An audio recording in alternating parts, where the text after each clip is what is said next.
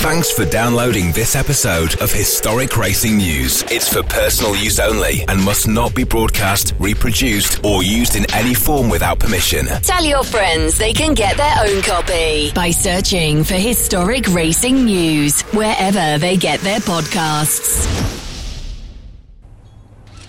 Welcome to the Historic Racing News Radio Show.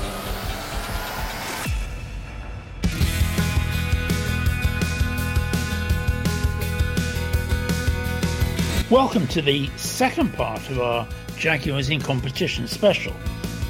The first part, Paul Jurd looked at the early days of Jaguar. Jim Roller told us about the Jaguars entered by Briggs Cunningham, and Joe Bradley brought us up to speed with one of Jaguar's more unlikely escapades, and that is their try into Formula One. This month, we'll be talking to one of the most illustrious pilots of Bob Tullius's Jaguar XJR5 series cars, and that's Bill Adam. And we couldn't do a show about Jaguar without talking about Tom Walkinshaw Racing. Joe Bradley finds out about the fearsome V12 E-Type from Rob Beere, who looks after it, and we look at the shenanigans behind the XJR15 mini-series as well. Finally, we'll take a look at a series which, until very recently, I'd never heard of called Fast Masters. The whole Group C and IMSA programs of the 80s and 90s were inevitably wrapped up with Tom Walkinshaw Racing. But it wasn't Tom Walkinshaw who started the project. In 1983, Bob Tullius, the renowned American driver and team owner of Group 44, agreed a project with Jaguar which would become a success ultimately on both sides of the Atlantic. And the catalyst for what was the whole Jaguar sports car involvement from the mid 80s through to the mid 90s. A car was designed by and built by, by Fabcar in, in the US, and the Coventry V12 was shoehorned into the back of it. And Tullius recruited the esteemed driver Bill Adam as his co driver. But Jim, I think Group 44 had a Jaguar involvement before then. Well, it certainly did, Paul. Bob Tullius was uh, a man who, who raced E types in the SCCA's uh, Trans Am series. And so he had already a bit of a relationship with Coventry. And in uh, 1968, when they wanted to start developing a car that would replace the E type, uh, the XJS was was born, and it actually raced first in the United States. Uh, Lord Stokes, who was uh, then uh, the the man in charge of British Leyland, had shown little um, interest in having the XJS race on the track in Europe, but in the United States, a guy by the name of Michael Dale, uh, he was president of sales in the United States. He was a big supporter of racing and Tullius. So when the head office didn't want to see the XJS uh, out there, Dale worked closely with Tullius and started the Group 44 XJS program. Now, that car was a car that debuted in uh, 1976 at Mosport. Uh, he, he uh, had oil temperature trouble after leading the first half of the race. Uh, they finished fourth uh, in Daytona. Uh, in the again, they were running up front uh, and then had high temperatures. They were running fourth when they couldn't continue because of high temperatures. And it wasn't until 1982 that uh, the XJS was was okay to run in Europe in Group A specs. Uh, over the uh, span from the time that Tullius started the XJS program to when the um, prototype program came into came into being. The car won. He raced the car 30 times. He won three outright and 12 Category One victories in Trans Am, and so the car was very successful here in the United States. Uh, racing with uh, the V12 uh, engine that everybody uh, uh, knew was uh, famous. Part of the uh, it was kind of the same onward development from what the what the E Type had. Interestingly, the the prototype was called the XJR5, and that was penned by Lee Dykstra, the famous American designer. And interesting, this little interesting bit of trivia the final XJS that raced in the United States was actually a tube frame car that was uh, constructed for IMSA spec uh, as opposed to Trans Am spec. And that car was actually dubbed the XJR4, even though it was, it had the XJS uh, body shell, uh, but it was the forerunner to the XJR5. Um, the um,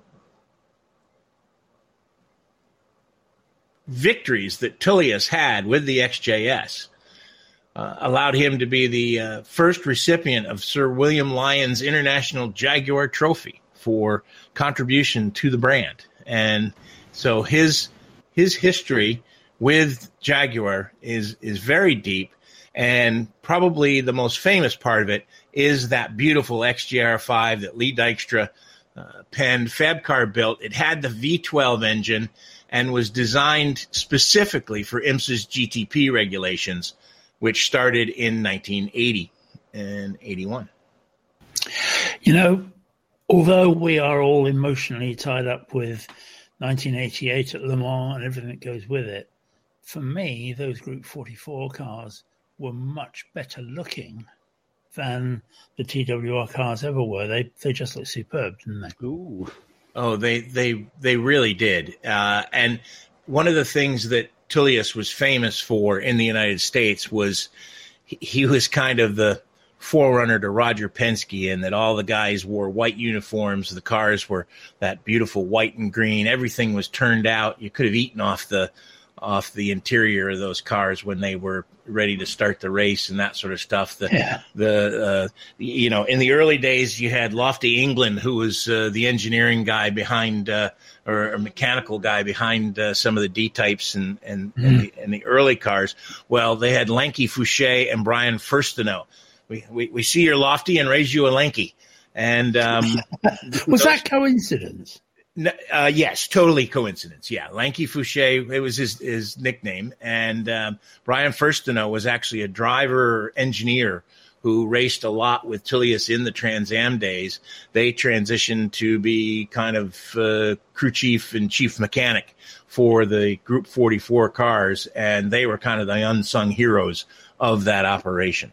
And that's that's a an interesting insight into that because certainly this side of, of the water, um, things like Trans Am, yeah, we kind of understand it, but we don't have something immediately equivalent. And except in, and I don't want to be disparaging, but except in club racing, we don't see much in the way of tube frame cars um, here.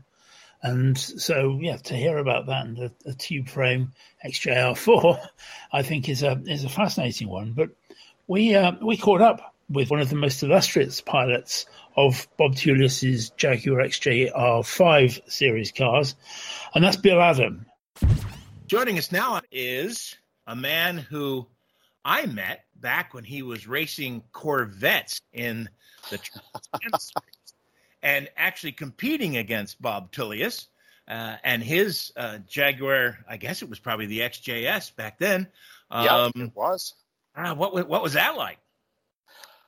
It was fun. I, I mean, um, we always viewed Bob as the pinnacle of of the sport in the relative class that we were running, and uh, kind of a, as a gauge on how successful we were becoming. I say we, in that I had a very good friend who wanted to be a crew chief, didn't want to drive at all, and I didn't want to be a crew chief, so we bought this old car and he was responsible for fixing it up. And we used uh, Bob Tullius and the XJS as a uh, as a marker. Ah, okay, okay. Well, how did a, a kind of dyed in the wool Corvette guy end up getting wooed to go? Uh, was it a uh, uh, join him kind of thing? Uh, can't beat him, join him, or was it was it just the right opportunity at the right time? Well, it, it was the, the Can't Beat 'em, Join 'em. Uh, and it was one of those rare dreams come true, Jim, that uh, I had raced against Bob at my home track, which was Mosport. And we had a, uh, a one hour Trans Am race that uh, we had this monumental battle for 55 minutes where I led him for 55 out of the 60 minute race and then had an exhaust header crack, and he got by with just a couple laps to go and won the race. But very kindly came down afterwards and said, "Good job, you know, for a for an amateur team, you guys did a wonderful job," and blah blah.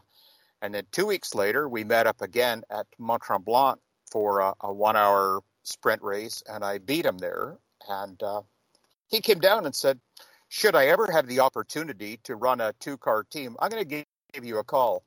And I was brought up with my Scottish upbringing in that, uh, you know, be realistic here. He's he's just saying nice things to you, and uh, lo and behold, 1979, I think it was Boxing Day in Canada, which is December 26th. Bob Tullius phoned me up and said, "Hi, this is Bob Tullius. Um, what are you doing next year? And I thought it was a joke at first, and I was kind of sarcastic because I thought it was one of my friends just playing a joke. And then I had the sickening feeling like, oh, dear Uh-oh. God, you just blew your chance, you idiot. And he was very kind and realized, he said, no, no, I know this opportunity doesn't come along but once in a lifetime. And uh, how would you like to, instead of racing against me next year, race for me? And that was my dream come true, Jim. Wow! Wow! What what a great story! What a great story! Oh. Now, was that was that in what they in the XJS tube frame car, the the what they called the uh, I guess what the uh, XJR four was was that in that, or was this to do the uh, the, the the GTP car, the XJR five? Actually, in 1980, my, my first year with Group 44 was in the TR8. Oh, that's right. That's right. Yeah. I completely forget. And, that, that's oh. everybody forgets that he ran that TR8. Well, I forget that he ran that, and not everybody. But, oh, they were wonderful too. God, just incredible. So how did the uh, so you, so you joined the team? You guys have, have, have as you said you raced the TR8s. How did the uh, did the prototype come about? The GTP car. What was the what was the behind the scenes machinations of, of how that all came together? Well, we we ran the TR8 through the 80 season uh, and partway through 81, and then switched over to the tube frame um, XJS. But Bob always wanted to be the big dog and had spoken to Jaguar about it, and they said, "Yep, go ahead." So he hired Lee Dykstra, a noted American designer, very, very bright young man, to design the XJR5. And uh, that was unveiled midway through 82 mm-hmm. uh, at Road America, Wisconsin.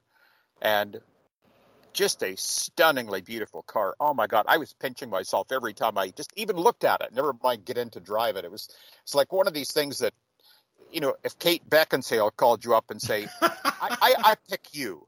Well, this was like, oh Lord, was this good?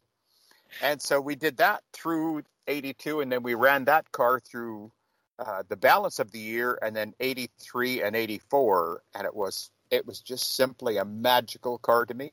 Like I say, my my heart just did a, a handstand every time I looked at it or, or listened to it. God, it was beautiful sound what was the uh, what was it like competing with that car against the the, the Porsches? Um, you guys you guys had a couple of years uh, before the the 962 really came on the scene and and uh, found its legs, uh, for lack of a better term. What was what was it like competing in IMSA in that car? Yeah, it was. Um, we actually missed opportunities with it because Bob is a brilliant man in so many aspects, but he is also an extremely stubborn man. Uh, an example of that is when the car was built, you could run a six liter motor, uh, whether that's a Chevrolet or a Ford or, or a V12 Jaguar. And Bob had been running the 5.3 liter all those years, and he said, Nope, good enough. Same thing with the seating that we used in the in the GTP car. We took the seat directly out of the TR8, directly out of the XJS, and that was our seat in the GTP car. Bob would go, good enough. Well, when things started getting to the point where they, they tried to up the horsepower a little bit, we started going through head gaskets, and we lost, God Lord, six, eight races maybe because mm-hmm. of the head gasket mm-hmm. failure. Mm-hmm. Until finally, uh, Lanky, who was building our motors, he O-ringed the, the cylinder head, and that took care of that problem. But we should have dominated 1983 and 1984, and we didn't because of these silly little failures. Uh, the Porsches had a bunch more horsepower. At very best, out of the 5.3 liter, we were getting maybe 530 horses, and then out of the six liter, we might have been uh, just over the 600 mark. The nine five six that we're up against a couple of times before they outlawed that and, and made the 962 the mandatory car for the extra safety of the wheelbase, keeping your feet safe. The 962s, the good ones, had over 800. So when we were on a, a long, fast track, they would kill us down the straights. Uh, under braking, the Jag was pretty good uh, turn into corners. It was excellent. And same thing putting the power down. We actually could do better than the Porsches because they were going back and forth as to whether a uh, a lock differential was the thing to have a spool. Uh, or, I uh, remember that. I remember that. Yeah, I remember all those. And uh, so they couldn't quite put the power down as well as we could. But once they got straightened out and saw where they wanted to go, you just you watched them disappear in the distance, and it was like, oh, geez, I would kill for that horsepower. Torque is your friend. oh yes. um, I joked with the guys uh, that uh, Lofty England was uh, the one of the men, but kind of unsung heroes of the of the D types and C types. And I said, well, in America, we saw your your Lofty and raised you a lanky. Um, how how yeah. important were were uh, were Lanky Foushee and Brian Fuerstenau uh, to the success of of that program. Brian Fuerstenau kind of being uh, what was it? Was he like the crew chief and Lanky was the car chief? Uh, uh, if we would use modern parlance, or how, how, did that breakdown work, and how important were they uh, to be the unsung heroes of that program? Yeah, that that's a pretty good way to break them down and describe them. That that's very accurate, Jim. And in a word, they were invaluable. I mean, can't give them enough credit. Uh, Bob had his own ideas on doing things, uh, which sometimes got to be tremendously frustrating for those fellows and for me too. Uh, he was not the easiest guy in the world to race with and race for. Uh, but Lanky and Brian, oh my God, they were great. Lanky came from being the chief mechanic on Air Force One and you don't get that job without having some pretty serious credentials. Nothing his big attention then. To, oh no, his, wow. his, attention to detail, as well as Brian's attention to detail. Uh, perfect example. 1980, my, my first year with the team, we were at Sebring, and uh, we had qualified pretty well in the TR8 in our in our GT class, GTO class, and I came to the race track that morning at oh gosh, whatever, seven or eight o'clock in the morning. And there was this long, long strip of white paper laid out next to the car. And Brian had the alternator completely disassembled, bit by bit by bit by bit, down this long piece of paper. I said, What's wrong, Brian? Like, it was perfect. There was nothing wrong with the lighting last night. He said, Oh, I know. I just wanted to take it apart and see what was wearing just that tiny little bit extra because we've never run this many headlights on the car. And of course, he put it back together perfectly, and we went on to win the race. But he scared the devil out of me. Oh, God, why touch something if it's not broken? Well, to make sure it's not gonna break, isn't that? Uh, wow, that is ah. that is a that's a perfect perfect example of that. What was this car? Now, you you in your career um, had the opportunity to drive the the Jaguar. You drove Porsche 962s. Well, well, first, before we get to that, what was the Jaguar like at Le Mans? Was the horsepower uh, a, a, problem because of the long straightaway? What what was that car? Could you make up anything with the handling? What was that car like at Le Mans? Well, I, I'd only be guessing, Jim, because I oh, I thought left... you drove it at Le Mans. Yeah, no, never oh, did. Okay, that was uh, I left the team just shortly before that, so oh, I really okay. don't know. But I can only imagine it was a massive handicap. Yeah, it it was just huge because you know yourself at, at Le Mans, you've got these never-ending straights, and the Jag would it could reach a terminal speed. That Dykstra had designed that thing with a lot of built-in downforce, which you couldn't take out the size of the tunnels and, and everything else, that you could flatten things right out. And eventually, you're just simply going to run out of horsepower to push it any faster. Where the Porsche could put on different rear body work, making that low rear wing setup and then flatten the wing. And so they had a big aerodynamic advantage on picking up speed, which I think would, I, I, I can't remember what the lap times were. I was still paying attention because, of course, this was my, my do. first love. Yeah. Uh, my, my first love in the P cars, so I, I always had to watch and see how my old co-driver Brian Redman was doing, and I just I missed the devil out of him. He he was yeah. he will always be number one with me in my heart. Yeah, well, and you you, you guys had a, a heck of a lineup. I mean, Bob was was was no slouch, as you say, a bit set in his ways and a, and a bit old fashioned sometimes. But you had Hurley Haywood, you had you, you had Brian Redman um, it was it was quite a cast of characters you had there. Oh, it was. I mean, I always looked at 1984, the, the start of the season. Actually, began in '83. Uh, Jaguar had rented Daytona for a test for us to prepare for the 24 hour. Bob really wanted to win that race, and so we were down there. And Bob came over to me one morning and he said, uh, "Bill, I, have got some news." Um, you and I won't be driving together next season. And I was like, oh God, he's going to fire me. What, what, what did I do wrong? and he, he said, uh, I'm splitting us up and I'm putting you with Brian Redman. It's like, oh darn. God. Yeah, here's the Kate uh, Beckinsale again. Like, oh, do I have to? so I was sitting in the car in the pit lane at Daytona at one point uh, we had started our test, and uh, Brian arrived at the track. Now, I had watched Brian for years at Mosport, at Watkins Glen, and different tracks close to where I lived in in Canada. Always admired the man. He was just just brilliantly smooth and blindingly fast, just everything you could ask for in a driver, and didn't make mistakes.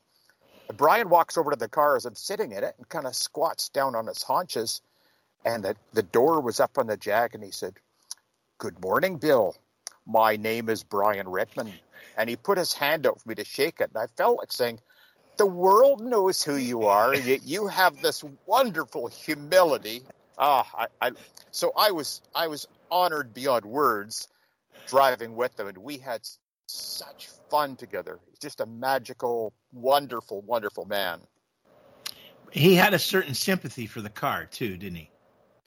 Quite remarkable, Jim. One of the first things he said that particular morning of when we first met was uh, we were sitting inside the motorhome having a drink of something, not not a drink drink, but a uh, a, a, liquid refreshment of Kool Aid or something like this. And he comes over and he says, "Bill, um, do you use the clutch when you shift?" And I I first thought it's a trick. Like he's just he wants to see what I'm doing. And I said, Yes, Brian, every shift I'm very careful. And he said, Don't. I thought, What? He said, Just just simply going from full throttle back off to like 40% and pull the lever back when you're ready. And the same thing when you're when you're ready to downshift, just slightly depress the gas as if you're rolling into a heel toe position where you're just barely touching the throttle and then push the lever into the slot you want for the downshifts. So Lanky had been monitoring gearbox temperatures. And whatever we had been running, when I started doing it the way Brian suggested, which didn't destroy the gearbox as I thought it would, the very first time I tried it, I was sure this thing was going to scramble itself. But You're expecting right. grind me a pound. Oh, I, I was expecting grind me a, a kilo. It's just like, oh my God, here we go. And it just went click, into the next gear. It's like, wow, it's wonderful. And then click the next gear. And we come in and we had lowered the gearbox temperature by over 20 degrees by doing it his way. Instead of when you normally use a clutch with a Hewland, you get this little grrrt, just Yeah, you know yeah. a couple of teeth, just making that little tiny feel. But of course, Brian had learned this over the year, and uh, how wonderful to have his experience and his knowledge telling me things to make us to make me a, a better driver. W- Were you basically matching the revs? I mean, is that what was what was happening? You're matching the revs, and that allows the the cogs to to to click into place without that little click. I, I think so, Jim. Yeah. I Okay. think that's what it was, and it, it's quite intimidating to try because, like I said, if you do it on a street car, everything in your fiber tells you you're going to grind, and then your passengers are going to say, "Oh, good job, nicely done, idiot." And, and nope, on the race car, it was beautiful. It was so nice to the point that I actually preferred the Hewland gearbox over driving the Porsche 962, which is a synchromesh gearbox. And in the Porsche, the synchros would slow down your shifts just a tiny little bit. The Jag, lightning fast when you would do it that way. Nah, because the synchromesh is actually eh, doing the matching the revs work for you, isn't it? Yeah, and Yeah. so you have to allow things to speed up. Just just Yeah. that brief Yeah, just delay. Just that microsecond. Yep. Yeah. Now you you talked about driving the 962. You also drove that frightening beast of a March with the Buick, that lump of a Buick in the back of it that made uh, uh, I don't know how many horsepower, but I think it probably had a comma in it. um, what what how did the how did the Jag uh, uh, compare uh, to uh, some of those other cars that you that you drove? Well, even though the the March Buick was a newer car, uh, it was a 1985 chassis, an 85G they called it. The Jag was better in every single respect. Uh, the only thing that made that the, the March quick was the Buick engine, that little V6 turbo that was built by uh, McLaren Engineering. Mm-hmm. And the first time we tested that car was at Willow Springs in California. And it was like, I came back in the pits at one point, and the, the two mechanics, one was a guy, oh, I remember them both. You you probably remember them from, from Formula Atlantic days, Jim. Wiley McCoy Oh, good lord! and Tom Klausler. That's too na- talk about a blast from the past. Yeah, so Yes, they were I both working that. for McLaren Engineering. Oh wow! and, uh, okay. I came in and I'm sure my eyeballs were huge. I couldn't believe the power of this thing. And I, I came up to, and Tom put the door up and he's, how the temperatures here, there? Then I said, how much power does this thing have? And he said, is there anything wrong? And I said, no, it's incredible. And he said, so it's enough? I said, yeah. How much? And he slammed the door. And for the longest time, he wouldn't tell me. Well, in the press kits, it said uh, 850 horses. Oh, bull. It, it had 850 horses on the starter motor. Uh, he once told me in a, a moment of absolute honesty that our Daytona motor, when John Paul Jr. and I were together, that Mhm. they had built for an endurance engine, it came off the dyno at a thousand and five. Like I said, and it's our- comment. Uh, our, our sprint motors that we once ran at Watkins Glen that I was afraid to run full boost. Quite honestly, and I'm not exaggerating, I was afraid. They were just over 1,200 horsepower. Wow! Wow! Oh, Well, in, in, in closing of our our, our Jaguars uh, special here, let's uh, t- bring it back to the, the point. What is your favorite memory of of driving the XJR5? Well, you know, I, I guess I have a couple that uh, one was at Mosport that year. And from the very first time I watched a race at Mosport, I always thought how wonderful, how truly magical it must be to win in front of the home Canadian crowd. And that year, it was a six hour long race, uh, and Bob and I won it. And taking that final lap around the track with all the Canadian fans waving at me and cheering we were all one, and then pulling into victory circle, it it just gave me goosebumps. I I'll never forget it. The other memory of the Jag was same year at Lime Rock, Connecticut, mm-hmm. a track that Bob didn't particularly like. So it was a, uh, I think it was a three race heat that they'd broken up. Yes, and yeah, it was. Yep. He gave me the car for two of the three, and I won both my heats. So that that gave us the automatic win for the day. But at one point, I'm sitting on the grid with the door up and along comes a, uh, a flagger, a track worker, and he's, of course, like everybody else, admiring the car and was asking a few questions very quietly to me, didn't want to interrupt me. And he said, Oh my God, you, are so lucky. He said, Well, best of luck today and, and keep the shiny side up. And I looked out and I said, Have you looked underneath the car? And he stared at me and he bent down beside the door and of course, the bottom of the car was all freshly painted and glittering. And he came up and his, his face was a little bit white. And he said, I didn't mean that. I'm, I'm sorry. I didn't mean. I said, no, no, I know what you meant, but I just wanted to show you the care and, and pride that this team has in making this car perfect.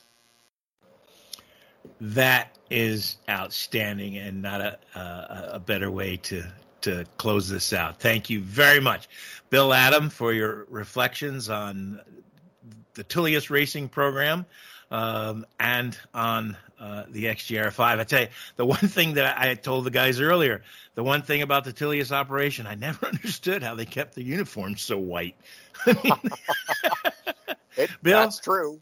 Yeah, thank you very much for your time, and uh, I look forward to, to chatting with you again real soon. You take care. A pleasure, Jim.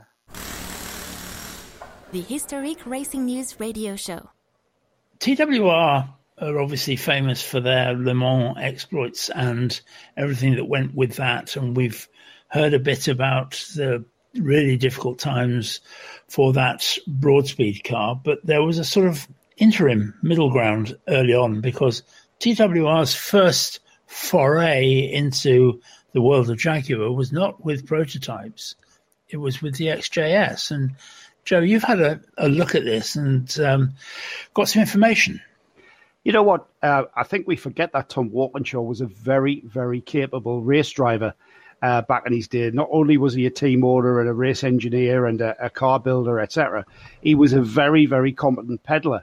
And it was with his own team back in 1982 that he first entered uh, a team of XJS Jaguars um, V12 engines, absolute beast. They ended up putting out just over 450 brake horsepower uh, back in the early 80s, or the mid 80s, I should say. But in 82, he, he entered the, um, the European Touring Car Championship. Uh, the car, for me, should never have been in a Touring Car Championship. It's an XJS. it's a sports car. It was barely a four seater. So for me, um, I was like, really, I've, I've always struggled with an XJS in a touring car championship. However, the FIA's Group A touring car rules allowed the XJS, and uh, Tom Walkinshaw saw it as a great opportunity to go racing, and he did it very, very successfully. He was up against, at the time, he would have been up against BMW uh, 530s, Alfa Romeo GTV 6s. Um, he was up against teams like Eggenberg Eggenberger Motorsport. Um, they ended up racing against the Volvo 240Ts in that uh, 1980s period. Um, he had drivers such as Win Percy, Hans Heyer. Um, they won races. Um, in fact, the XJS won its first race of the 82 season at the Brno circuit in uh, which would then have been Czechoslovakia rather than the Czech Republic. Um, it's in the Czech Republic now, but it's not the Brno circuit that we would race on today. It's the it's the older Brno road course, which is absolutely daunting.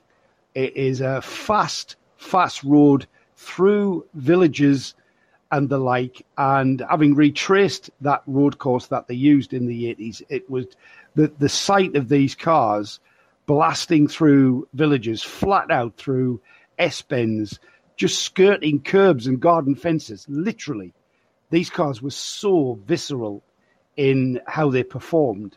And it was perhaps, you know, arguably the halcyon days of the European Touring Car Championship before they went to um, the S2000 uh, uh, set of regulations. These cars were, you know, the the, Rover V8s, the um, the the the Camaro Z28 uh, from Chevrolet. They were all part of this um, uh, championship. Nissan Skylines, that's just coming back to me actually.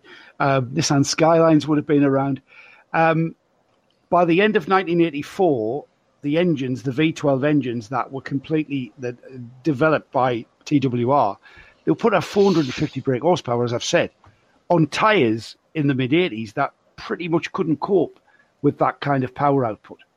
And they didn't just have success there, they went across to Australia, um, and they had uh, they had success in the Bathurst 1000. Their um, TWR was a force to be reckoned with on all fronts.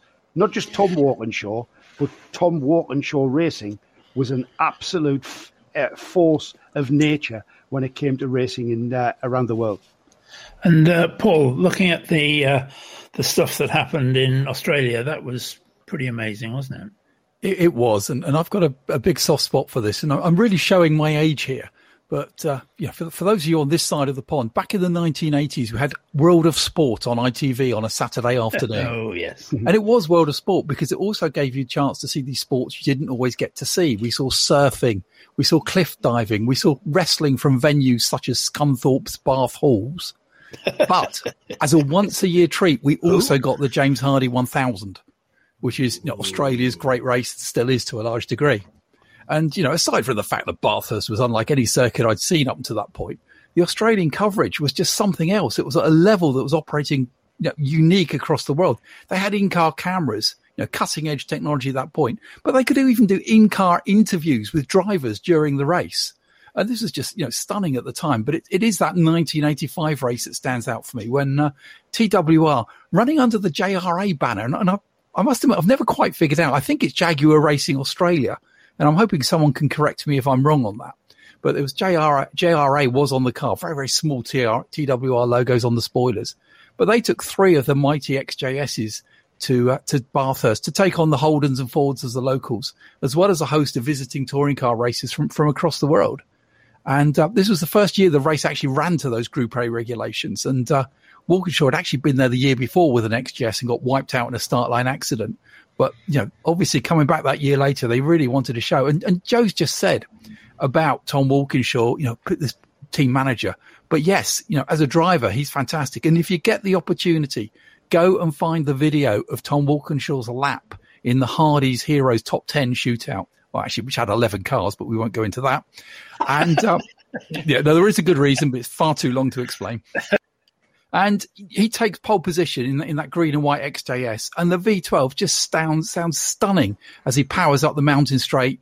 And then on that sequence across the top of the hill, at one point he's on two wheels is his commitment through the corners, and then that long, long blast down Conrod Straight. And in those days, that was pre Caltex Chase, so literally it was this long, long straight which Walkinshaw was touching 170 miles an hour, which ended in a 90 degree left. So wow. yeah, you know, you, you, hadn't touched your brakes for a long time and you prayed that they were actually doing something at that point. And uh, Walkinshaw qualifies a second quicker than Jeff Allam in the second XJS, two seconds quicker than the quickest of the locals, Dick Johnson's Mustangs. And, uh, you know, it wasn't quite so straightforward for them in the race. Allam retired after two laps with uh, an engine problem. The glass from a broken headlight got ingested into the engine. But before the pit stops, TWR had fabricated fabricated glass uh, wire grills to be fitted to the other two cars to stop it happening again. You know, this is the level of professionalism they were bringing to that series.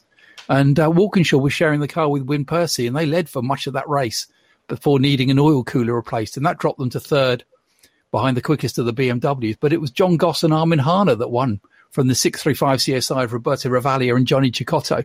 But literally, you know, if you if you enjoy the Walkinshaw video, try and find the whole race because – you know, you could write a book about everything that happens in that race. You've got local hero Peter Brock retiring from second with a couple of laps to go with the timing belt goes. But he's already had the wind, had, they've already had to take the windscreen out of his car because that got cracked.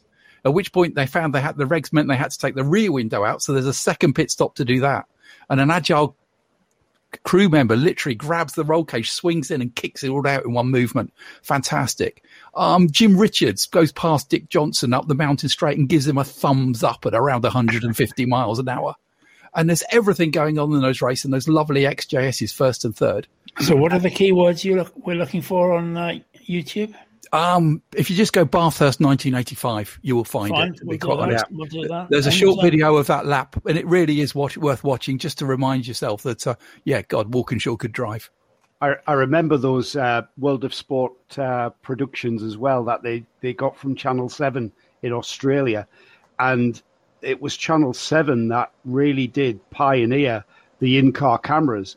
And, and I'll never forget around that period from Bathurst, um, the, the president or the prime minister, I should say, of Australia um, having a conversation with Dick Johnson mid race down through the dipper. And, and this was part of the TV show. And it was way before um, in car cameras were commonplace. In car cameras that moved from looking at the drivers and swivel around as the car. Uh, it's kind of commonplace now. We take them for granted. And, you know, where, where are the in car cameras? But back in the early 80s, or mid 80s, I should say, we didn't have that. And Australia were at the forefront of that. They, they were, they were mega, some mega footage, like Paul says, well worth checking out. Here's a little what- TV. Here's a little TV. Uh, sorry to interrupt. Go ahead. Yeah, finish. I've got something else for you. No, no, Jim, go on because it's I've, I've got something else to go off the subject. little, TV. little TV trivia about the in-car cameras. That that that coverage by ATN seven, CBS had had experimented with uh, in-car cameras in 1979 at the Daytona 500, and they worked okay, but they saw the coverage that ATN seven was doing of the uh, James Hardie race, the Bathurst 1000, and they brought the two guys over from ATN 7 to do the onboard cameras for the 1980 Daytona 500. Those two guys ended up staying in America, formed a company called Broadcast Sports Technology, which is still operating today. And at one point, was they have competition now, but at one point they almost cornered the uh, onboard camera market and would do like the entire field of the Indianapolis 500 and you know thing, things I exaggerate a little bit there, but almost the entire 33 car field of the Indy 500. These guys were absolute geniuses and they changed the face of of television motorsports coverage. They did, didn't they? Wow. They did. Yeah. I mean, we we look back to things like that in the in the eighties, and yeah, it was just completely different, wasn't it? The whole the whole thing of motorsport coverage was just a completely different world. But Yeah. but hey ho, we move on. So Joe, there we before, are. before we move on, before we move on, because I've just found a little stat there. Was I was which was um, I was encouraged by uh, PJ who was uh, coming out with some stats. The the race I mentioned, um, the XJS's first race, he was teamed with Chuck Nicholson. Can you remember him?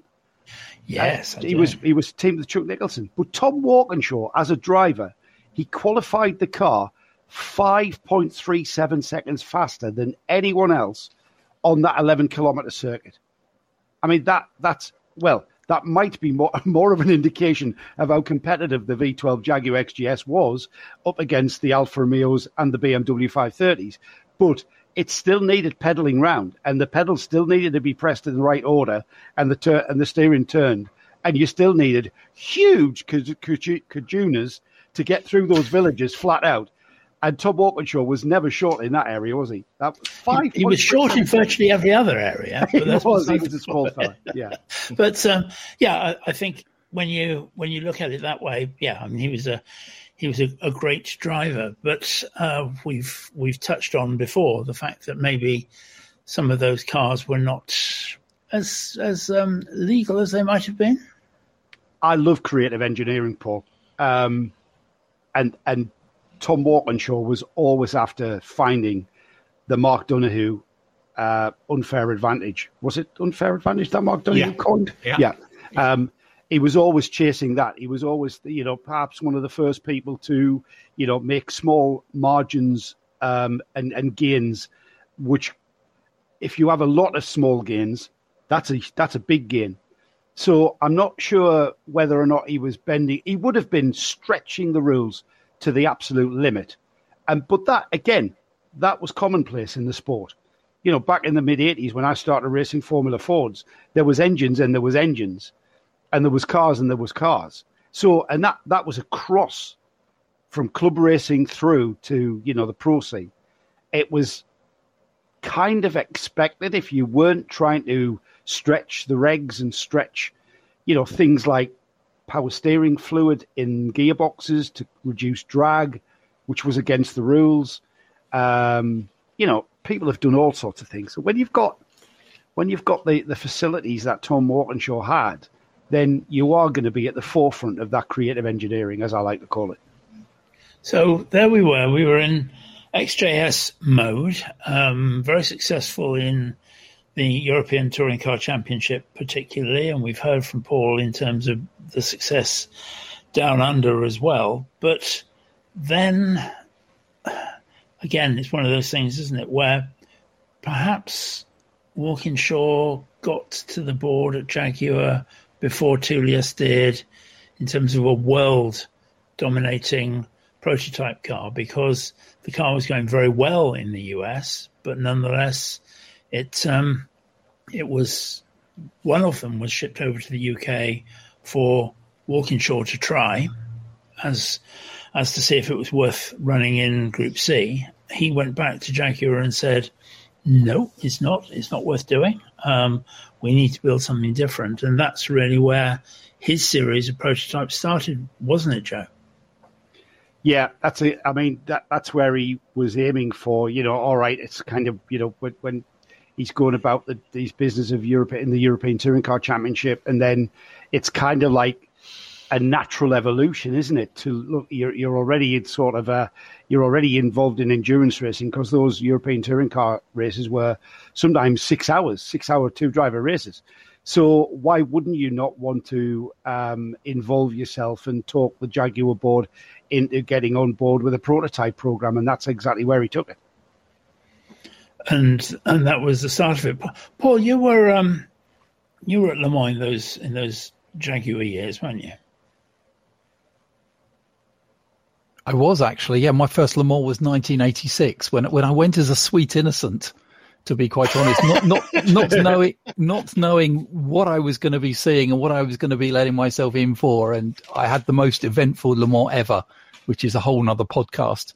But yeah, the, the the Group C car. Even then, you were getting that huge interest that suddenly there was a British challenger taking on the might of Porsche. Who you know you have to remember at that point, you know, endurance racing was Porsche you know, they were dominant. They brought out the 956. You know, they then brought out the 962. But, you know, suddenly you were there. And, you know, I know that it was commented at the time, but Le Mans was a huge issue for the Brits in the 1980s.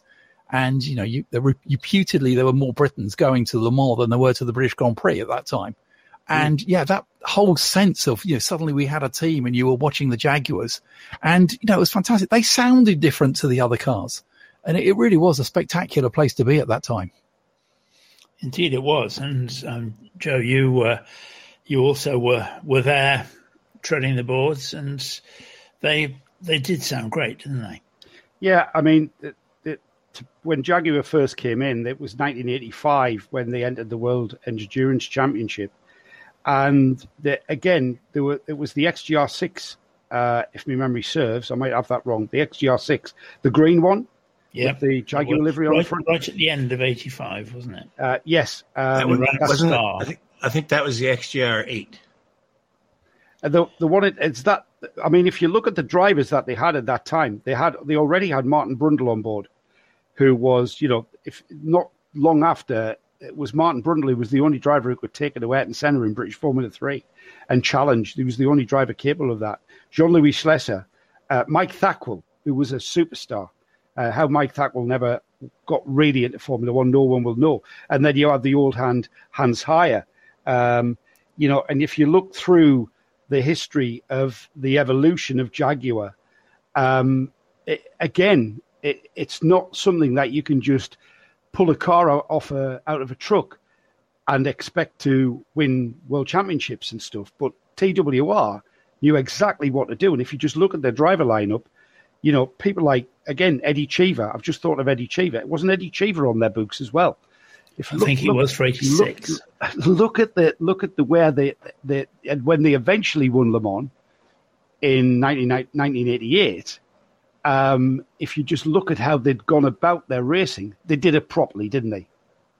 They, they, they had they had the funding, they had the development, and you could see the car that they started with in 1985 had massive amount of promise, and so their starting product was certainly gave them a great foundation to then eventually reach success. But remember, there was that word attrition at the time that we are perhaps kind of unfamiliar with in these days at Le Mans, certainly. Um, it's a 24 hour sprint. But back in the day, attrition became a massive part. So development, as well as getting speed out of the car, we had the Group C fuel formula and we had the word attrition coming in. So you had to make the car strong. That's, yeah, that's absolutely. What, sorry, I was going to say, that's what I think what you always forget is that you know there was was this logical development almost going on in 1986. None of the TWR Jaguars finished, and that was the year of the famous the, the crew sprang "We will be back" on the uh, on the board above the pits with, with which said Jaguar Racing. I've and, uh, forgotten uh, that. and, and, and, then yeah. in '87, you know they they did actually get a car home. You know, which was actually their first finish, and that was a fifth place with I think Cheever, Raul and Jan Lammers in the car. So, it, you know, they were building up. And then it was, they say, you know, without stealing the thunder of telling the story, but that 1988 win, you know, they'd, they'd almost crept up on it and deserved it by that point. Mm. And, yeah, and don't, they had. And, and don't forget, guys, they were doing this development and this success, the successful development against the Porsche 956 yeah. and 962s. Yeah. Uh, that just makes the accomplishment even greater, considering that you you've entered you've entered great, the fray against the greatest heavyweight. You yeah. Know, you know, I'm going to try and win the heavyweight championship. Well, I'm going to wait till Muhammad Ali hits his prime, and then I'm going to join. then, then, I'm going to join the weight class. Then I'm going to move up from yeah. cruiserweight to, to heavyweight and kick Ali's ass. You know. Yeah, and that's what. I, I, I like your analogy. There. yeah, and, and they, they almost it was a miracle that they won in 1988. Let's not forget that story about the uh, the primary shaft in the gearbox being in two bits, and Jan Lammers finishing the car. I think did he keep it in fourth gear or it was fourth? Gear? Yeah, fourth gear. Yeah, he kept it in fourth gear for I, I don't know what was it the the last the whole hour of the final hour where he didn't yeah, pretty much. Gear. Um, yeah and and then when they got the car, having won the race, Jan Lammers, Johnny Dumfries, Andy Wallace standing on the podium there. When they got the car back to the workshop and took the gearbox apart, when they they pulled the main shaft out, it fell into two bits. It was in two bits, and if he'd continued to change gear, taking the load, so you can imagine a broken bar, and it's not a clean break; it's a it's a it's a fracture. So the bits of the fracture are holding together because of the force of the torque keeping it together. As soon as you release that torque, i.e., change gear, that would have eventually have just snapped.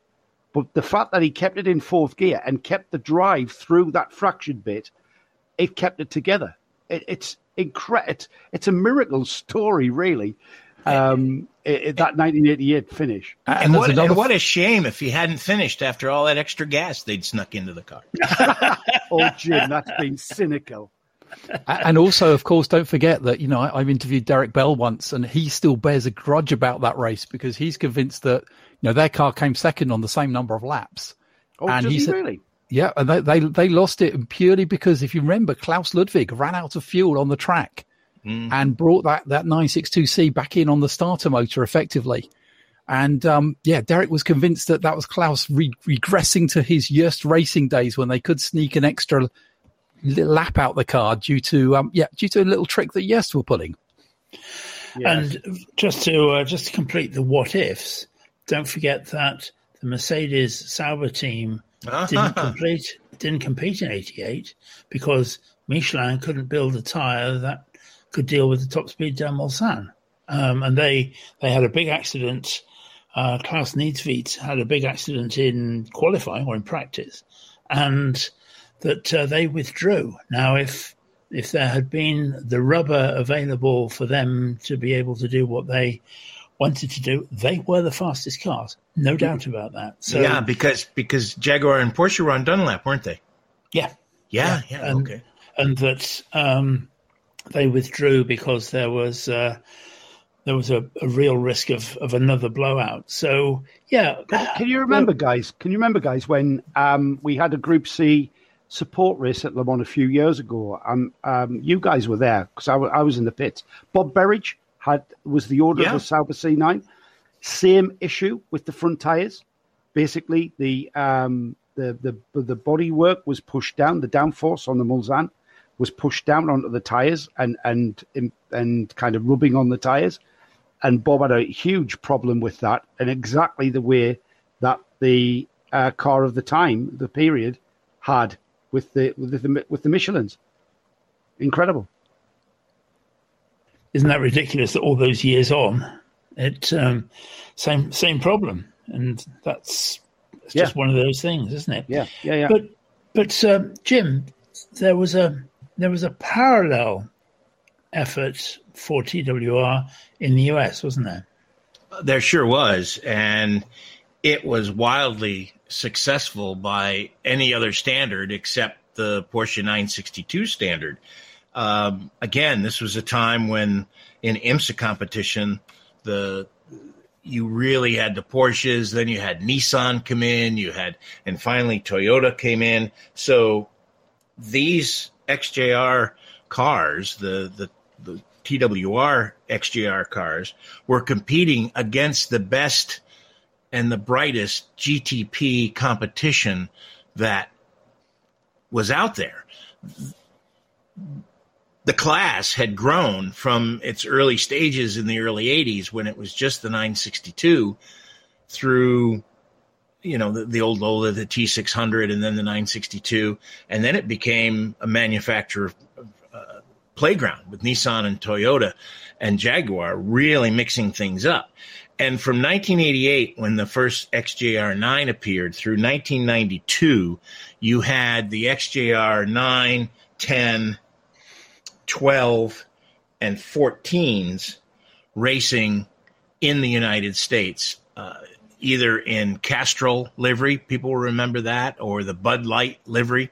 Davy Jones um, was was kind of the the American that that led the way, but there was a, a group of absolutely fantastic drivers, as as Joe pointed out earlier, that competed in these cars, and and during that time, you had the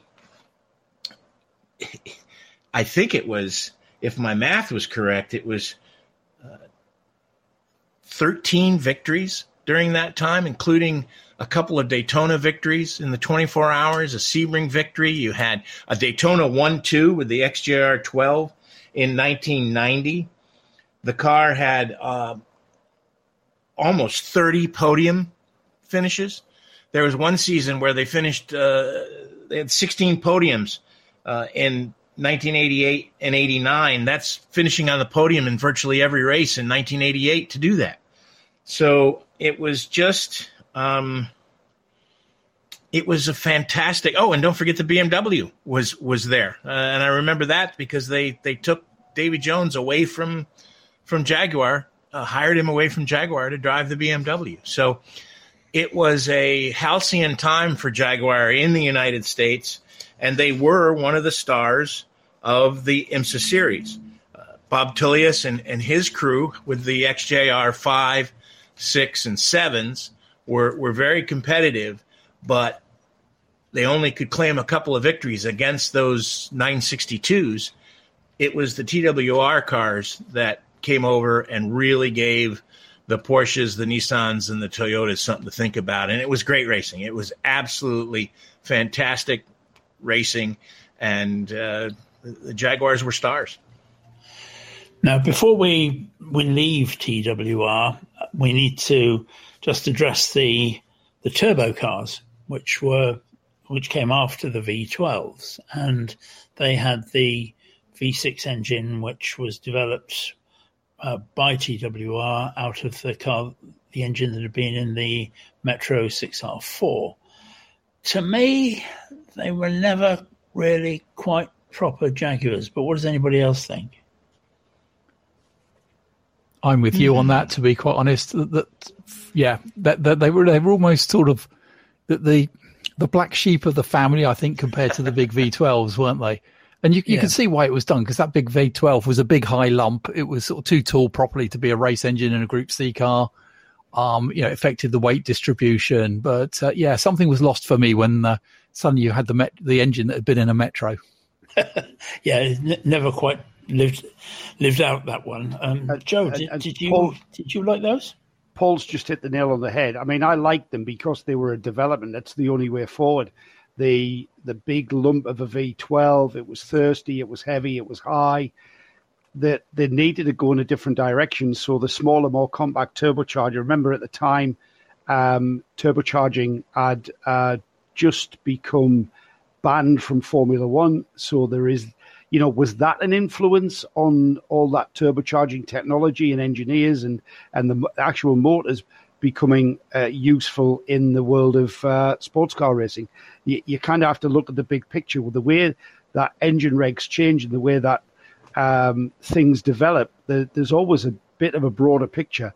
Um, but for me, I, I mean, I, I didn't have a problem with it. I like the V12, and if if I've got to choose, give me a V12 Jaguar any day. Um, you know, I had half a V12 in my straight six XJ. Um, you know, um, and that used to be you, you open the bonnet uh, on my XJ, and there was a big lump of an engine that was just a proper engine. So put two of them together in a V formation. Um, I've never driven a V12 Jag, but I can imagine how well my straight six went. Jeez. Um, so yeah, to have that engine that was purer, wasn't it? It was kind of purer because it was the derivative of the road car engine.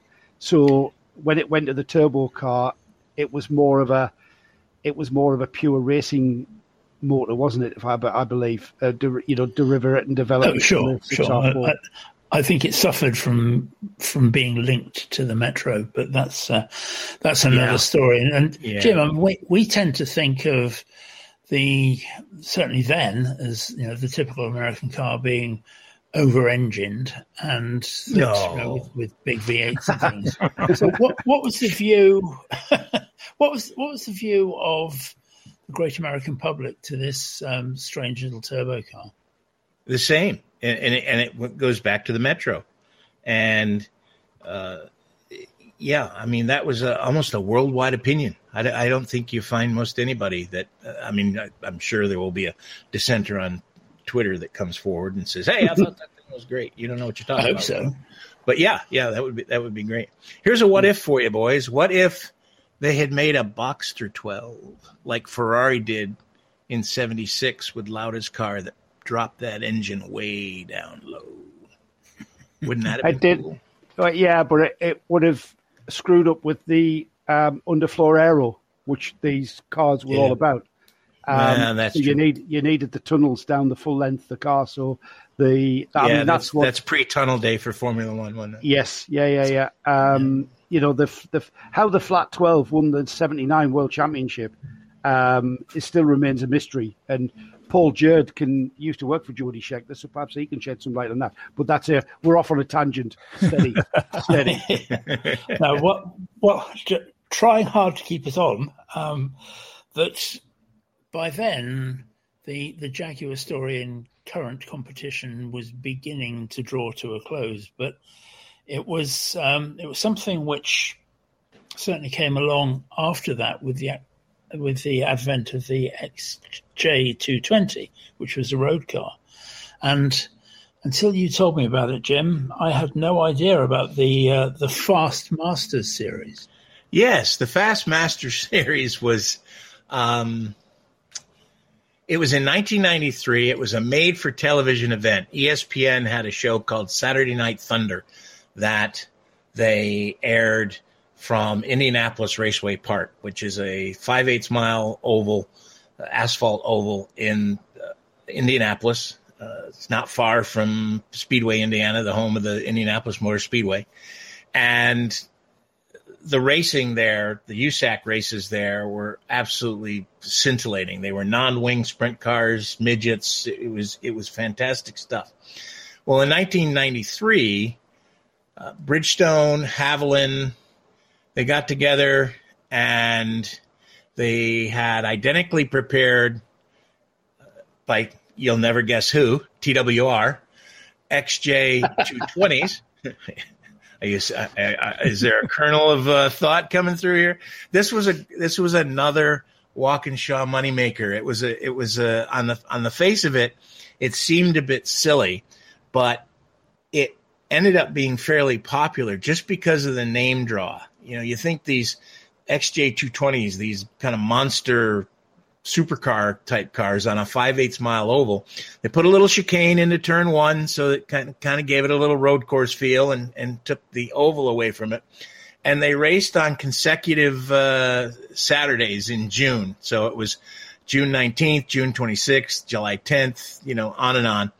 Uh, the championship, championship finale was uh, in August, and the winner overall of the whole Magilla. And how it worked was there, it was an elimination series. So at each race, you scored points first through 10th.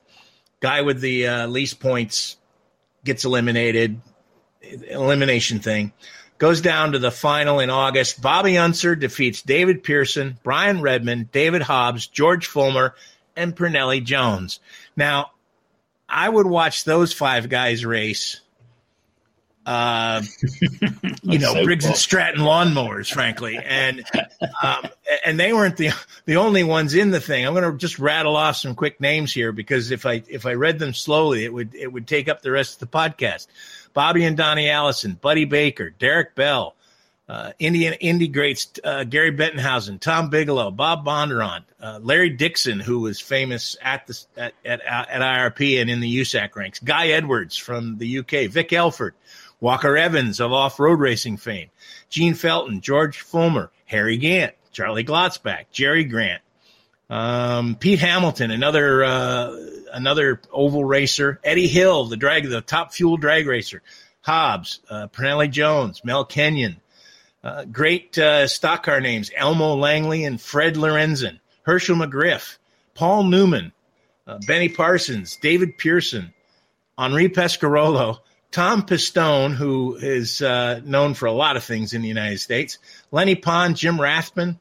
I told you about Brian Redman, Lloyd Ruby, Johnny Rutherford, Troy Ruttman, Dick Simon, Dick Trickle, Bobby Unser, Rodger Ward, and Bob Wollek. The only rule for the drivers, you had to be 50 years of age. And Wollek had turned 50 that year. And so he made it in just under the wire. Um, but yeah, so that's why it was called Fast Masters. It was I think they want it was around the time when senior golf was really starting to take off, and this was kind of a spin-off from the senior golf tour. It only lasted one season, but it sure it sure was fun. Thank you for that. That's that's a, a chink in my motorsport knowledge, which I shall uh, is, is very that, happy to uh, to work on. Are there any videos on YouTube? Of, oh, there are. Oh, there yeah. are. are there? It's well worth watching. to, to, be honest, to see the XJ220 on, on a small oval is something outrageous. And I, I watched, I have watched Heat One, and uh, it was won by Ed McCulloch, who I, th- I, think, Jim, and correct me if I'm yeah, wrong, I think it was actually a drag racer. Yeah, another drag racer. That's exactly right. Oh, this they drew, they drew from every discipline. I mean, Bob Akin was there. There's another name, road racer. You had road racers, drag racers, IndyCar stars, uh, regular short track folks. Yeah, it was it was uh, a who's who of the over fifty set. Yeah, a quick search on Fast Masters, and there you go. A who's who of the over 50 set, I think, is the Historic Racing News radio show, but that's beside the point. Can't argue. Um, Paul, um, that I've got to tell you, you, you may have seen this. I know, Jim, you probably haven't because this was from the what I call the halcyon days of the Intermarque Championship for Hammock, uh, for the AMOC series.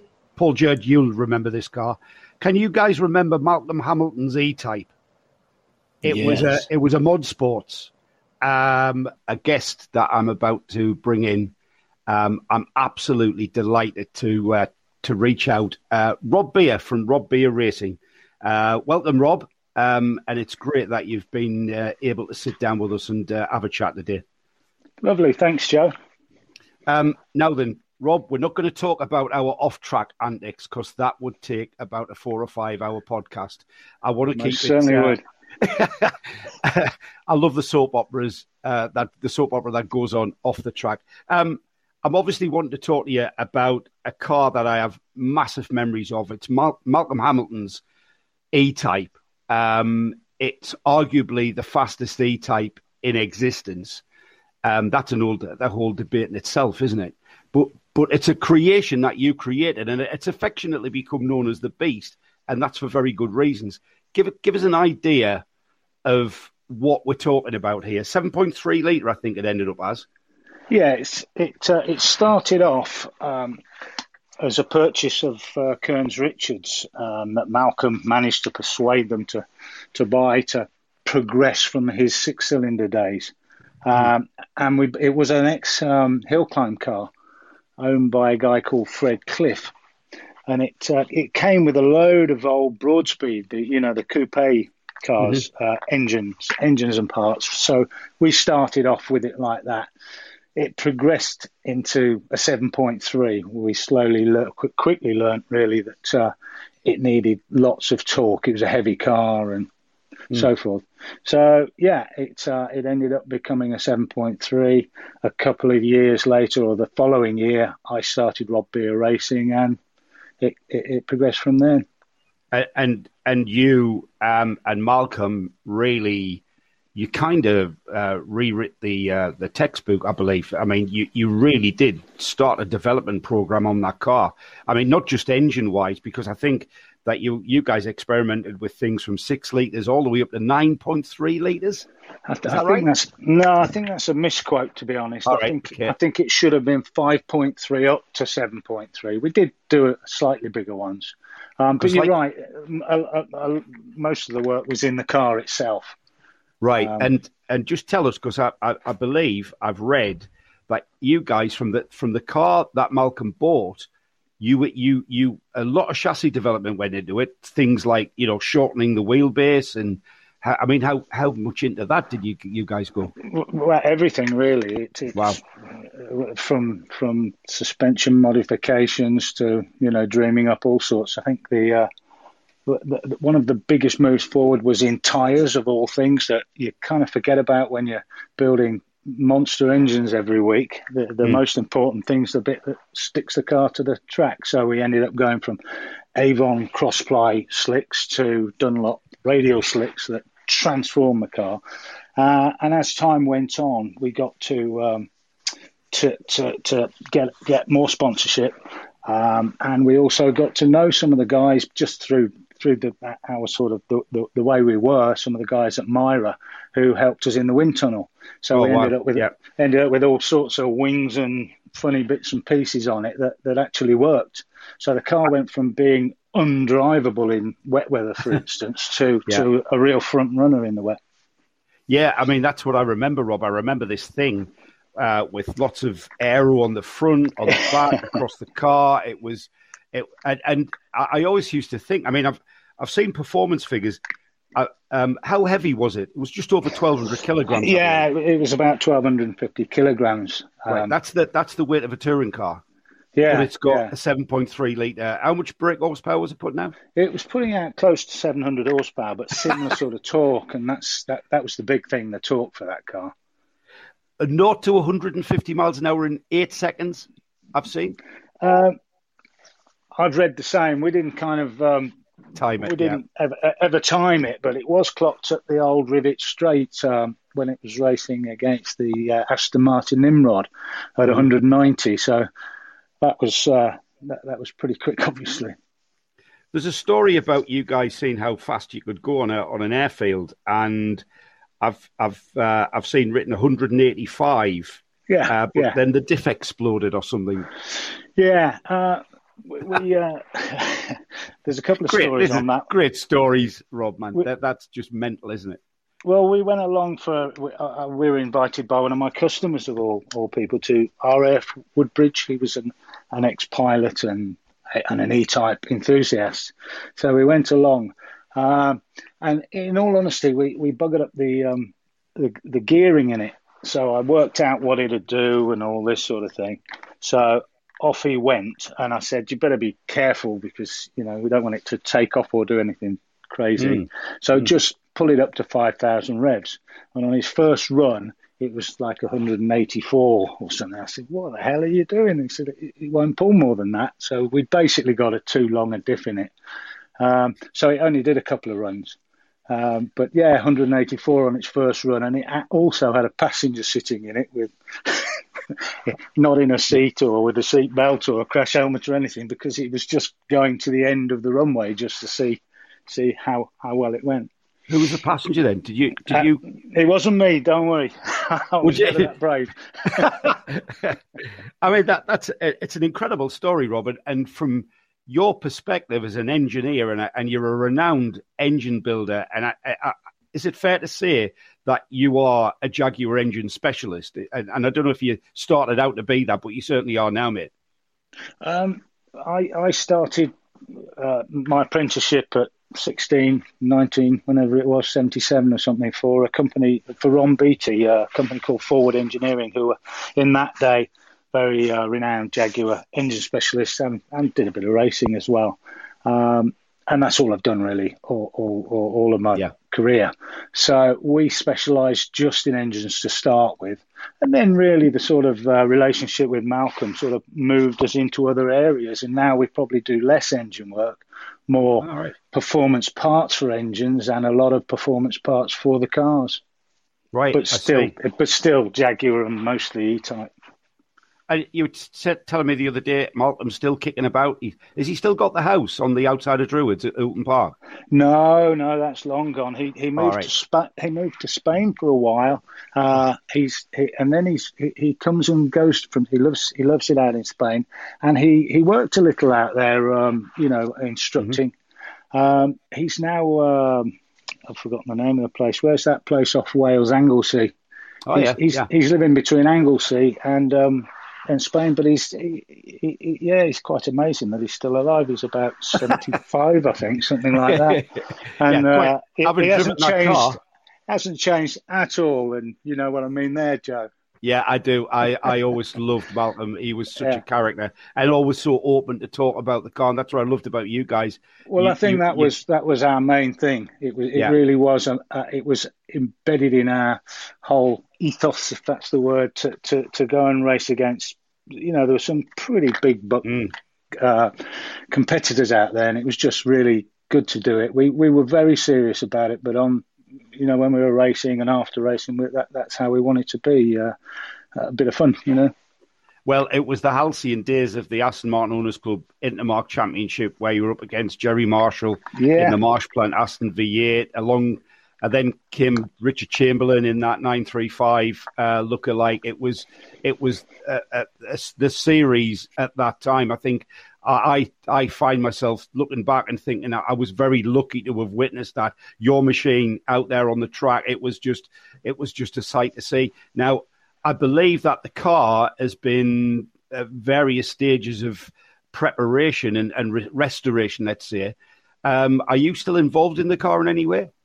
No, not at all. Um, right. After the after the car was um, was wrote off, or you know, uh, mm. that was in in September 2001, and we just took it back. It was the end of the season. We'd had probably one of our most successful seasons. It was just a one-off accident, um, and we were sort of back to the put it put it all all right. But what I wanted to do was progress the car, and it was very heavy we managed to lose 100 kilos, relocate axles within the uh, roll cage, and all this sort of stuff. But I got to the stage where we didn't really want to repair it. We wanted sort of a, a more modern carbon fiber uh, body on it, and mm-hmm. we were at the point where it needed money spending, wheels and stuff like that.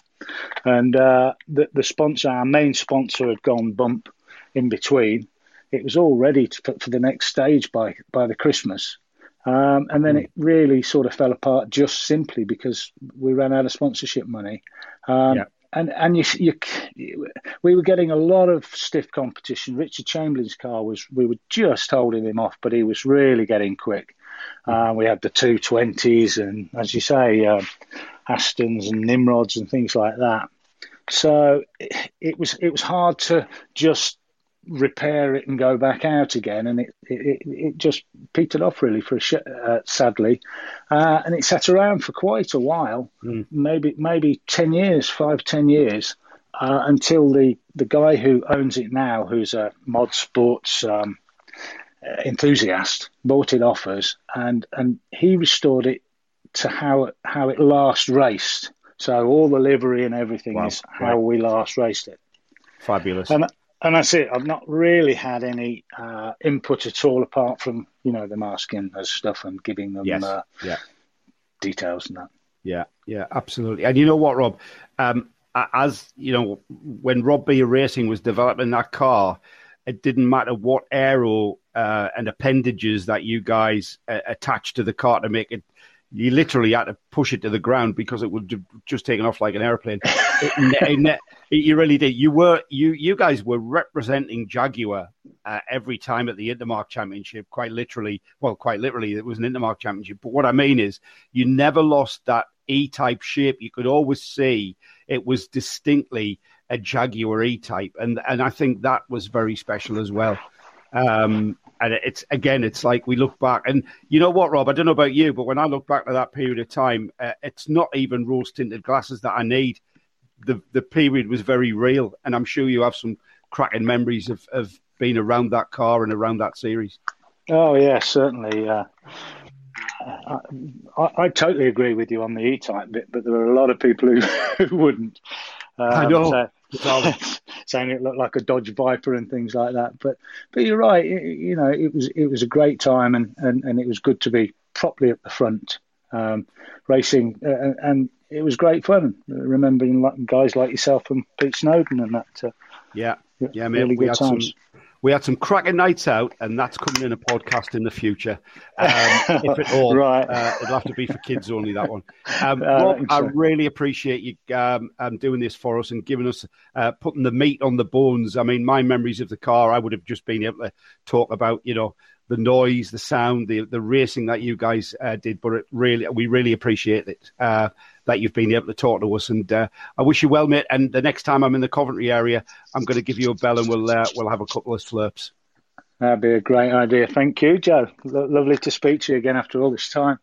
Yeah, thanks, Rob. The Historic Racing News Radio Show.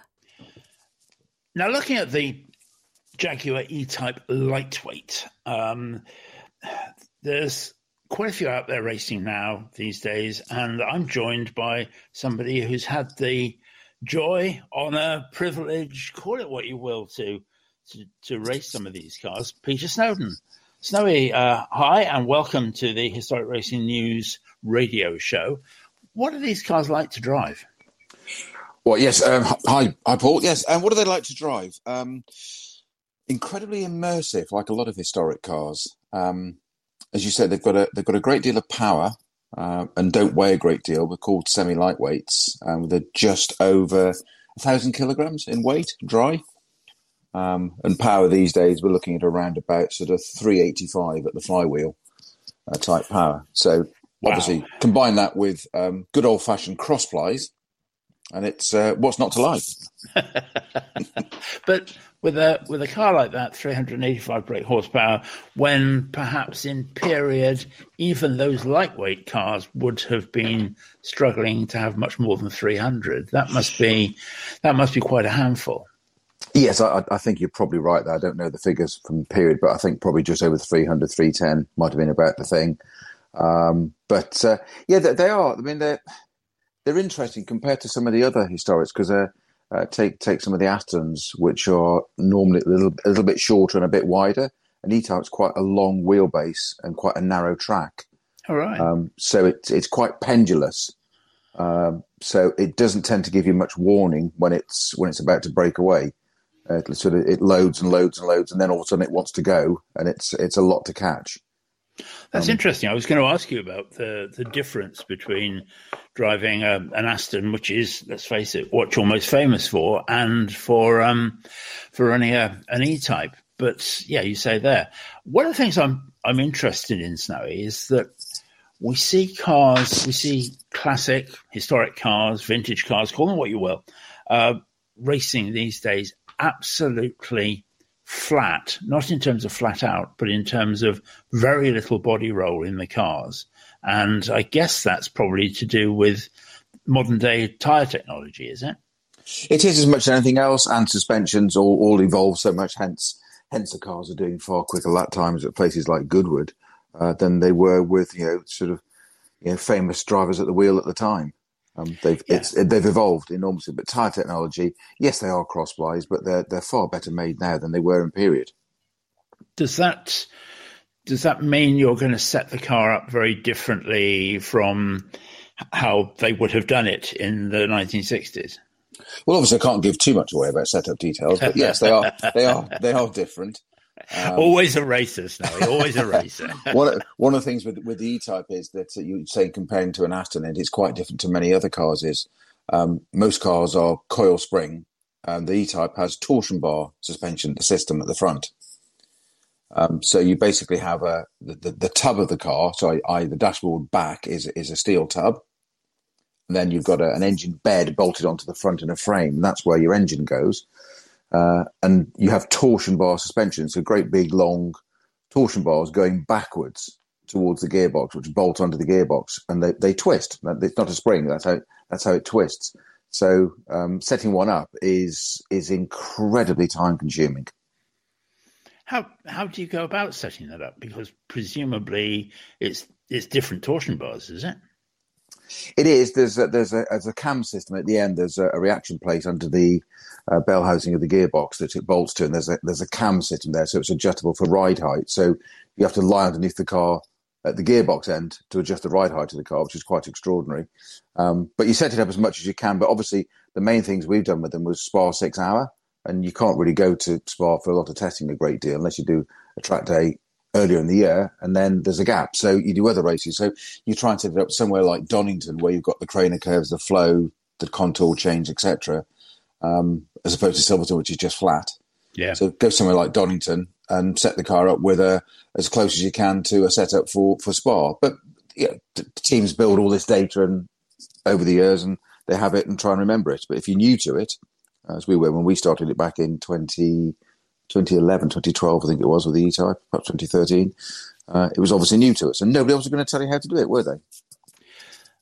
You talk about Spa and that you know an incredibly quick circuit even now. Um, that we ran a photograph on the Historic Race News Facebook page um, a few weeks ago, which was of uh, of the 1966 Grand Prix at Spa mm-hmm. and the Burnenville corner with that famous picture of the Cooper Maserati hanging over the precipice.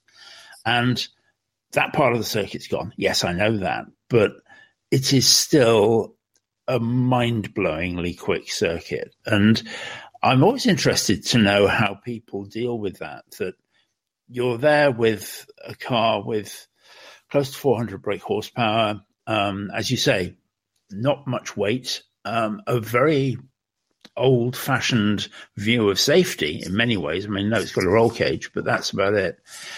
Is it sort of take a big deep breath and uh, and, and close your eyes? There, there's certainly an element of that. I mean, I think safety wise, um, they are far better than they were. The cages are far more comprehensive than they would have been in period where it was a kind of a rollover hoop, whereas now it's a proper cage. Yeah. Uh, so the, the passenger cell is, is is quite safe these days, and of course you've got modern seats, belts, extinguishers, that kind of thing. So from that point of view, um, it's far better, it's far improved, which gives which gives you a comfort, of course, because if anything does happen, then you know that that side that side is safe. Um, that said, it's still, and for the Spa six hour, for instance, they allow because of the weather in the Ardennes, as we know, um, the organisers do allow us to run a radial tyre for that. So they tend to use a, a Avon ZZR, which is just a little bit safer uh, in the wet. The Dunlops in the wet for six hours probably wouldn't be the most safe tyre, although it was in period. but things have changed. yeah, yeah, and and I think the the view of safety and the the view of probably the value of human life is is rather different now, thankfully, than it was then. Yeah, so, yeah. But so, I mean, they're, they're, still they're still doing. I mean, around the, the current configuration of Spa, they're doing comfortably under. I mean, we're doing two minute 40, 45, 46s around Spa in an E type. Wow, that's quick. Yeah. Yeah, yeah. That's, that's qualifying. We're doing about just just around about three minutes for the race. Obviously, it's a, a six-hour race.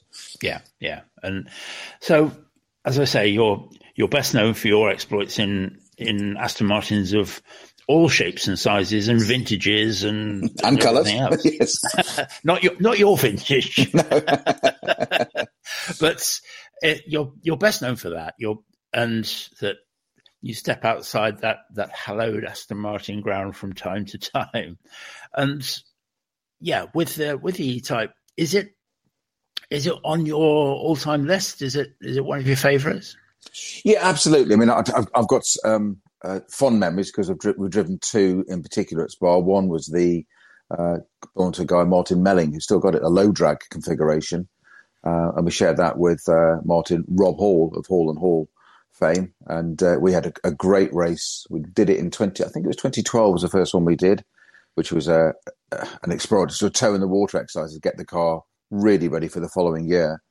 And I think we finished in that 86th with you know this failing, that failing, and fan belts and points and all sorts of things because they still run plugs, points, and you know, that kind of stuff. Of course, uh, yeah. nothing, nothing electronic. Um, that was a, a, proving year, and the following year we went back and we finished um, extraordinarily seventh overall and second in class, which is uh, brilliant. Which well, just extraordinary for for an E type. Yeah, it was quite yeah. good and and that's um, that's a recreation of the um, Peter Lindner, Peter Nocker car, isn't that's it? Right. The, the that's right. Yes. Yeah. Um, yeah. And and I have to say, it looks brilliant in that in that dark color scheme. I think it does with the with the black wheels as well. Because it just just yes, it almost looks a bit stealth, doesn't it? so it's uh, yeah. I mean, thank you for that because I think you've given us a, a good insight into just how um, just how character building, I think, is the expression uh, driving an E-type would be. Um, that's what that's one way of putting it. Yeah, there's a, there's a lot there's a lot of hanging on. Yeah, put it that way. They keep you busy. Do you know? I think those two expressions, a lot of hanging on and it keeps you busy, are the very best way to finish that. Peter Snowden, thank you very much indeed. Thank you, Paul. We've talked a lot about TWR and Tom Walkinshaw as being close to the knuckle in terms of how they won their races, and it's you know that's a matter for conjecture, and certainly we're not going to make any judgments on that part. But the very very end of their program at Le Mans was not running their V12 cars that they'd they'd run and been so successful with. It wasn't even running anything else. It was that they came back and did the XJ 220 as a race car. And that wasn't really covered in glory, was it, Joe? No. Uh, well, it kind of was, uh, you know, moral victory, let's say. It won the GT class. And we had David Brabham, David Coulthard, a very young David Coulthard at this stage. He hadn't really made his name in F1. That was to come a year later. And John Nielsen, the Danish legend. And the XJ220C, to give it its full title, um, was racing in the GT class. Uh, it was racing under a waiver with regards to homologation because the GT class had to be production based cars. And part of the homologation was the exhaust system. However, the XJ220 on the road would have run a catalytic converter. It wasn't uh, running a catalytic converter in race guys, so it had it asked for a waiver, and there was uh, concerns in with regard to the scrutineering. However, a waiver was served. It then went on to win the class, and then a month later, it was disqualified on a technicality. Um, now, I'm not sure, Paul Jurd might be able to remember, if the technicality was regarding the catalytic converter and the lack of thereof. Um, even though Jaguar, their, their, their, evidence and their appeal had been filed correctly with the ACO, apparently not on time for the FFSA, which is the French Motorsport Authority. Um, and so it was disqualified. And if you look at the records for the 1993 Le Mans 24 Hours, you'll find that the GT class was won by a Porsche of Jurgen Barth. Uh, but that had actually finished two laps behind this Jag. Um, it absolutely bossed the, the class and had been fine the, the week previous in scrutineering. Yeah, yeah, come on, guys, come and race this beautiful Jaguar XJ220 because we need the entries. However, when it bossed the class by two laps, the French weren't very happy and so dealt with it in a very French way, in my view. now, I can give you a bit of motorsports trivia on that. David Coulthard, um, name is regularly mispronounced as David Coulthard. Um, and that car that he raced at Le Mans, at XJ220, they spelt his name wrong on the on the car. It is C O C O U L T A R D, no H in it. Ah. And that if you look at any of the period pictures, you'll see that it's Coulthard. And I find it interesting that now the car is restored as uh, as it was, and they spelled his name properly, which is Oh. which is great. It's up for sale as well, I believe. Is it? Yes. Um, Oh, right. JD Classics have it up for sale. Then I Um, shall uh, go and have a look at go, and, go and have a look, mate. It's price. It's always a bad sign when it's price on application, isn't it? It means you can't. Yeah, it means you can't afford it. can't afford it. means. It's going to be more than you think, isn't it? Yeah. Yeah, undoubtedly. I, I just looked it up, Joe, and it was disqualified for illegal exhaust. Yeah, yeah. well, there we are. Which, And, which uh, the with- waiver, which the waiver was there to cover. However, it was in France. This race, I'll say no more. No more. No more. You know, to be you know said. who else campaigned the XJ 220 at Le Mans? Go on. Hugh Chamberlain. Ah, yes, he did. Absolutely, yes. Yeah, yeah. Yes, dark blue one. Yeah. Yeah. Blue one. Yeah, Yeah. yeah. Well, on on, the, on that note of reverie, um, I think that's the the end of this Jaguars in competition special. The second part. I'd like to thank all of our guests: Philip Porter for his great E-type stories, Rob Beere for talking about that monster E-type. Um, that we talked to Grant Williams, giving us a sneaky peek into what it's like to be at the, the wheel of one of those historic Jaguar saloons in today's series. I'd like to thank all of our regular team, Paul Jurd, Jim Roller, and Joe Bradley. I'd like to thank specifically Bill Adam for uh, for being part of what is a, a very important podcast for all of us, I think. One question for all of you boys. Joe, Yes. favorite Jaguar of all time? Um, it's the Bud Light car that ran in IMSA. Um, I have no idea why. I just love that car. Um, just the way you know it, it's the it's the um, it's the XJR 16. So it's got the wheel covers on the rear, and it just looks like it. It kind of looks like a, a slightly wide Formula One car with a roof, in my mind, and it also very much sounds the jobby as well. Three liter, twin Garrett turbos, an absolute fly machine. But visually, I kind of like that livery, and it was a very, very, very basic livery. It ran in the IMSA GTP series. It had Bud Light sticker on the front, on the on the nose cowling. It had Bud Light along the side, and it was predominantly white. Um, and it was up against at the time. It would have been up against the Castrol cars. Jim, would it have been? Yep. um, in that series. But for me, I, I, like that car. I like the look of that car better than the Silk Cut livery. Would you believe? Um, which was around at that same time. But uh, for me, that's my favourite ever Jaguar for for lots of reasons. Paul Jurd, what's your favourite? Oh, I'm. Do you know? I knew this question was coming, and I am still completely torn on the answer. You know, the easy answer is the XJR9. I was there in 1988 when Jaguar took that first Le Mans win, win, and that silk cut livery, which went through lots of evolutions. Don't forget, but the 88 livery was the one with that sort of yellowy gold trim on it and down the sides, mm. and big soft spot for that. And I'm sorry, but I'm still torn between that and just give me that Bathurst XJS in that green with the white stripe down the side. And Jim, what about you? Well, my favorite Jaguar changed a little while ago, a couple years ago. Of course, it was for a long time. It was the XJR5, the the Tullius car, because I got to see that car come to fruition and in person and covered it, and it was fantastic. But nothing will ever replace what I saw of the D types at Goodwood and in other places. Uh, now that I've seen more and more historic racing, the romance and the cars in a full four wheel drift and just the drivers, just there is nothing that will ever beat for me a Jaguar D type being driven with vengeance by a, a skilled driver. Just the thought of what those guys, the skill that it took for those guys to survive 24 hours at Le Mans and to race as competitively as they did, the D type Jaguar will always now be my favorite car of Jaguar fame.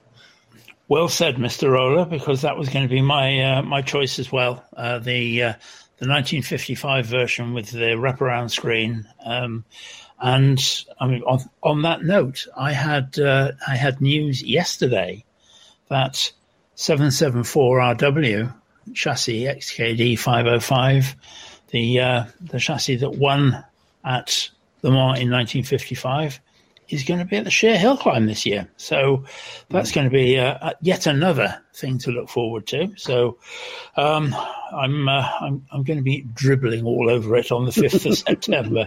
But no, no photographs, for... please. well, of the car, yes, the dribbling. Yeah, yes. true, true, yeah, yeah. That's uh, that's fair fair comment. Well, that's it take, for, take uh, for our Jaguars in Competition special. Thank you all, gentlemen, very much indeed. Thank you for listening and uh, tuning into the Historic Racing News radio show. And from me, Paul Tarsi, it's a very goodbye. And if you have been, thanks for listening.